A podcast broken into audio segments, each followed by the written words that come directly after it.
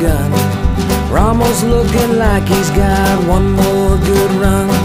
Sips a little shaky, but his heart is still true. Oh, how that dog loves hunting with me and you. Sporting dog adventures, run, boy, run. Everything you need is here under the sun. The Sporting Dog Adventures podcast is proudly brought to you by Soggy Acres Retrievers. Remember, everyone deserves a soggy dog. Welcome to Dog Talk Live, number 79. Dog Talk Lives are great. We do them on Facebook as well as we uh, put a lot of them up onto YouTube.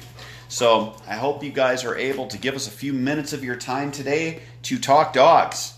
Uh, we are here probably I'd say we're doing about twice a week now.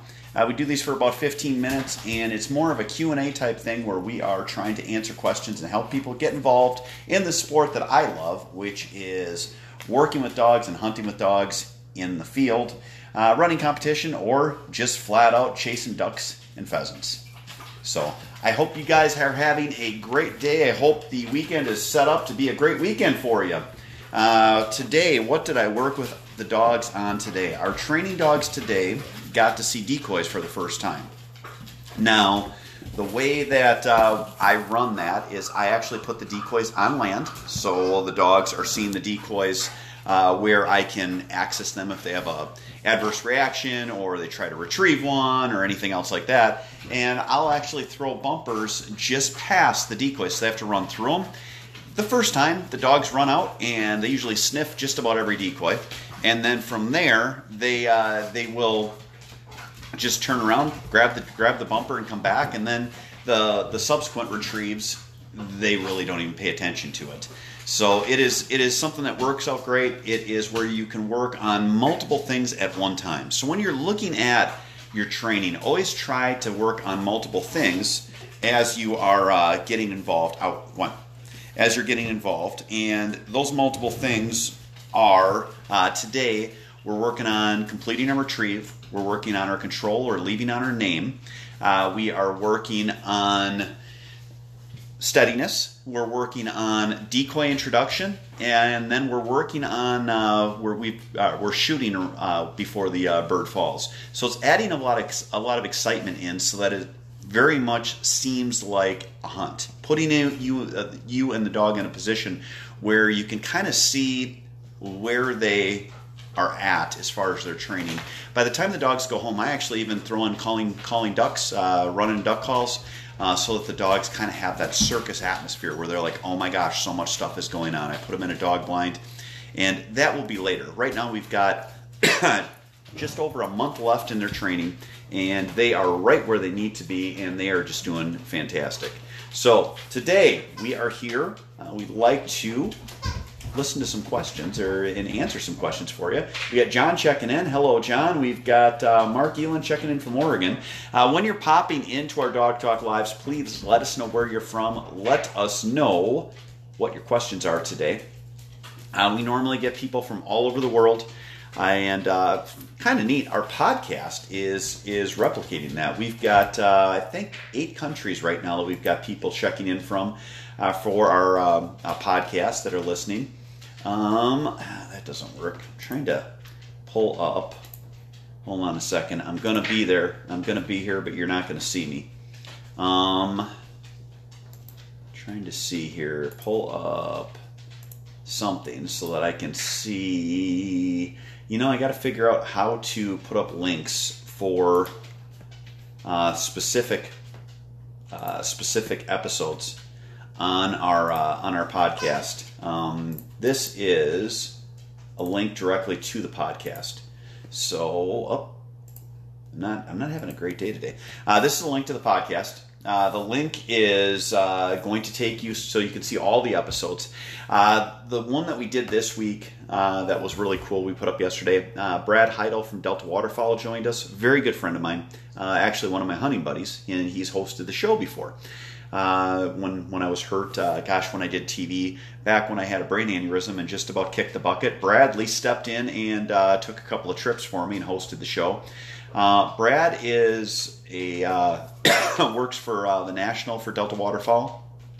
He runs their marketing, and it was a cool opportunity to talk to him about what the upcoming season looks like through the eyes of their organization. Uh, gave us some great uh, great information, and it would be a wonderful thing if you're looking for uh, something to listen to on the drive home. I think the whole podcast ended up being about 25 minutes listen to it. Let me know what you think. Uh, Brad's a great guy, and he's, he's a great guy to have on a podcast because he's very well spoken and very knowledgeable. So that is what we had going on on the podcast this week. So please check that out and let us know what you think about it. Uh, Jesse Lester, we should have a training day. Yeah, absolutely, Jesse. Hit me up um, outside of uh, Dog Talk Live, and uh, maybe we can get together. Uh, let's see, Camden or Camden from New York. You know, Rich. Camden from New York. So I'm not understanding that. Are you from Camden to New York, or are you from New York but in Camden? Let me know what you're meaning on that and uh, go from there. John, do you see any difference in training female versus male dogs? John, I do not. Uh, you will often hear that there's a difference from people that are selling puppies, uh, and the reason you'll hear there's a difference is because they have a certain sex that they need to sell. Uh, I see no difference in personality. I see no difference in their ability to run.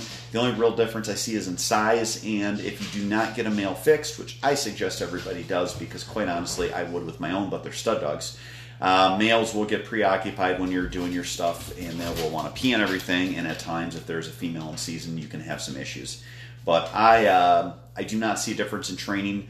Again, 10 to 15 pounds. So if you're running out of a boat and you're having to uh, pull dogs back into the boat, that could be something you want to look at and uh, go from there. So we got Patrick checking in from Manitoba. Good to see you, Mr. Patrick. Uh, we've got. Have you ever had a dog that had limp tail syndrome? Seems to have. Uh, seems to have on your dog. Uh, Jackie, I have not. I've seen it. Um, the way to avoid limp tail, uh, generally speaking, they get it from colder water. Uh, and it would be to do less retrieves in cold water and to make sure the dogs are on a dry surface and that you can, if you can't towel them off. I've only seen it in training dogs. I haven't seen it in hunting, uh, which doesn't really make sense. You should see it more in hunting because the water is colder.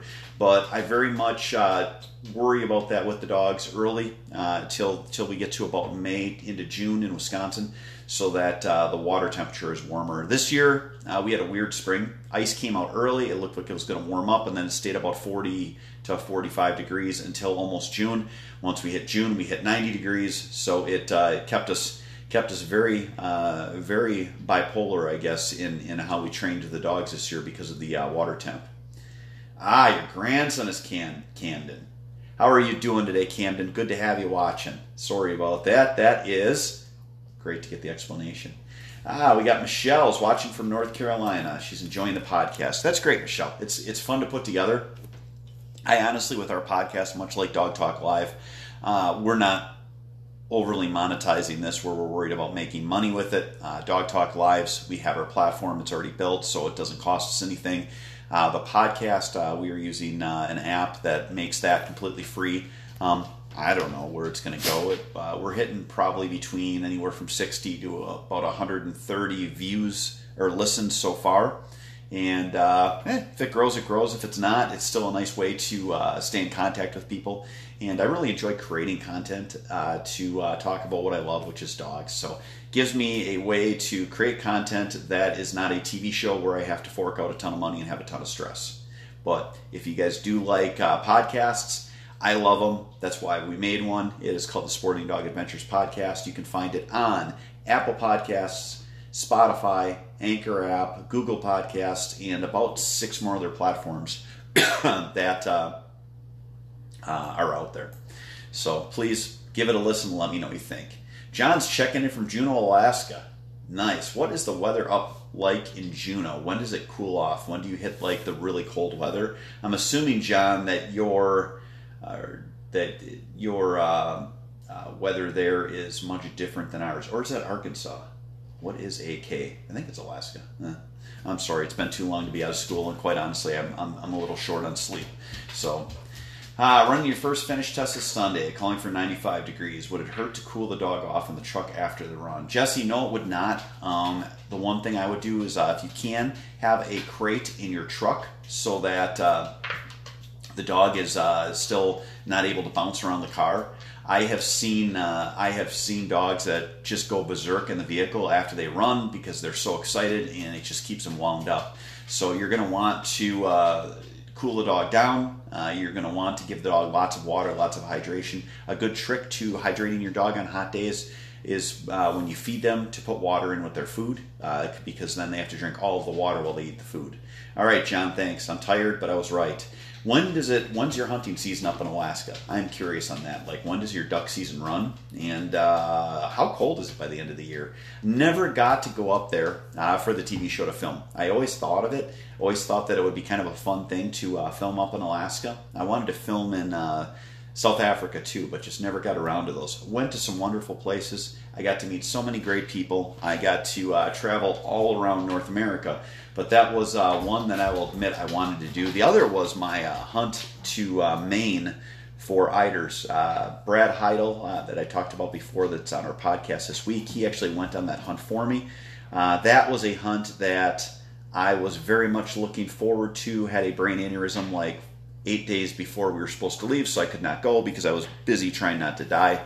And uh, it was it really really uh, sucked because that was one you hunt right on the ocean, and they were telling me you have to actually change where you're sitting because of the uh, rise and fall of the ocean and the tide. Where they were talking about a 10 to 20 foot difference in the uh, water level, so kind of neat. It's been in the mid to upper 50s. That is, uh, yeah, that's crazy. We're we're uh, Wisconsin's always uh, interesting. Uh, I used to have a place up in far northern Wisconsin, and just that difference was uh, so much. You would have an extra month or so of winter uh, from northern Wisconsin to southern Wisconsin. Southern Wisconsin down by Illinois is pretty pretty pretty chill. It's it's it's we don't have brutal winters. Hopefully, we've had a few, but usually it warms up pretty good, and it's it's fairly temperate. Ah, I should film on the Big Horn in Montana. Best hunt I've ever had. Ah, Jesse, we're not filming anymore, so that's that's not uh, something that uh, that I'm going to do anymore. Uh, but uh, that would be a cool hunt. Uh, I went up and hunt, uh, filmed a deer hunt in by the Milk River with Milk River Outfitters, and that was fun. I enjoyed that. That was a lot of fun.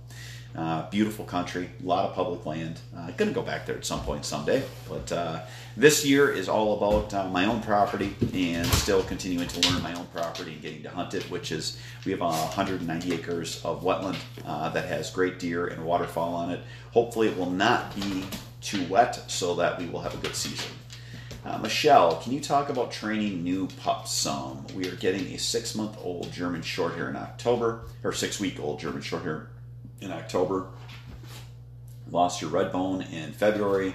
Not a person who can make it without a dog. She was trained when we got her, so we're specifically wondering about keeping them in a kennel during the day. Also, wanting to loose leash her new pup. Uh, Michelle, what you're going to want to do is uh, start working with the dog when they're puppies. Obviously, uh, I wouldn't take a, take uh, uh, Uh, ownership of a puppy till they're seven weeks. Uh, they really should be seven weeks before you uh, before you get them. Uh, any states that have laws will have that set up if they have a breeding program where people are registered. I would start working with them on leash as soon as you can, so that they're used to it. And then when you get to six months, you get a pinch collar you work with them on the pinch collar, where you are making sure they heel perfectly at your at your knee with their front shoulder. Uh, they're sitting uh, when you tell them to sit. They don't lunge because they're going to have the pinch collar on, so it will correct them when they do that. And then you're going to transition to an e-collar or electric collar and do the all the same corrections with the pinch collar on the dog, but also do a an e- electric collar correction at the same time. First, though, before you use an electric collar to do uh, corrections, you're going to go through something called collar conditioning. Uh, so these are all things that you can look up online. You're going to look up pinch collar training, uh, collar conditioning, and then e-collar reinforcement. You should be able to find some good videos on it. That is something that uh, we actually do more and more of. I've got six dogs in for obedience training right now. Uh, we do uh, dogs throughout the year, uh, except for hunting season, and uh, we we work with with dogs of all breeds for that. So it's it's it's something that is for me is is is a growing. Um, platform growing business model is uh, the obedience training. It's just a lot easier uh, on myself and on my body, and uh, it just doesn't take quite the time that uh, having to do setup and takedown and everything else for hunting dogs. Not that we're ever going to get out of hunting dogs. Uh, we're just going to cut back the amount that we take. Uh, this year we have 11 in right now. Next year we are going to take no more than six. Uh, I can see it at a point being at four or five, and then capping it there and uh, keeping that there. So it should be uh, should be uh, something you, you, can do yourself. And if you need help, we also take dogs in here. Ah, Patrick, if you want to go on a sea duck, sea duck hunt, you should look into Newfoundland. You know, when you when you talk about hunts, uh, I you talk about hunt hunt of a lifetime. I was trying to explain to someone the other day. Uh, I was very blessed to have the show. Uh, a lot of work, a lot of stress. Uh, it was fun. Uh, it's very, very. It's like high stakes poker. Uh, it's blood sport, dealing with other other shows and trying to beat them. Uh, but I very much am really liking being home. I've got a, my my property here, my hunting property that we had at Soggy Acres Signature Lodge it is a neat property and I want to learn my own property. So it's it's kind of funny because where most people are looking to go on those hunts every every year or every couple of years. I was going on like eight to ten a year. So I think in a couple of years, I'll probably be to the point where I'm going to want to go on a sea duck hunt and go on uh, go somewhere like Maine or Newfoundland. Uh, next year, I have uh, my my most fun hunt that I enjoy is an elk hunt. Uh, I'm going out to uh, Wyoming. So that will be a very cool uh, trip for me. I'm taking my son Clayton. He's never elk hunted before, so I'm taking him as, as his graduation gift and uh, that will be a cool hunt. Uh, I think I definitely will probably start going to Canada once or twice, uh, or uh, a couple every couple of years, and just going to add stuff in as as we go. But I'm going to go from where I was going on ten hunts to maybe one every other year, and uh, really enjoy uh, hunting around here at our own property too. So, all right, so we are at 15 minutes. Uh, if we have any other questions, we're going to give a last call on questions. I hope everyone is really going to have a wonderful weekend. Get outside, uh, take your dogs for a walk. If you got to socially distance, do that. Uh, but you can get out, soak up some of that sunshine, and uh, get the dogs. It's now time to start getting our dogs in shape for season and that includes us. We need to get in shape too. So the more you get out and walk your dogs, the better shape you're going to be in, and the better shape the dogs are going to be in, so the better season you're going to have. So, but we're going to call it on that. We do want to thank everyone for stopping in to uh, do our question and answer here on Dog Talk Live. I do appreciate you all. I hope you have a wonderful weekend. Take care. Have a great weekend. God bless. This part of the podcast is brought to you proudly by Mech Outdoors. This portion of the podcast is proudly brought to you by Boucher Automotive in Janesville, Wisconsin. Hey, welcome to the dog training tip for this episode of Sporting Dog Adventures podcast.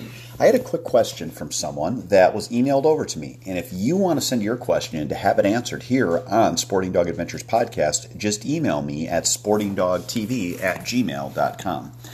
Tom C. asked, he said he's a new listener. He wanted to run something by me about his dog that's four and a half months old.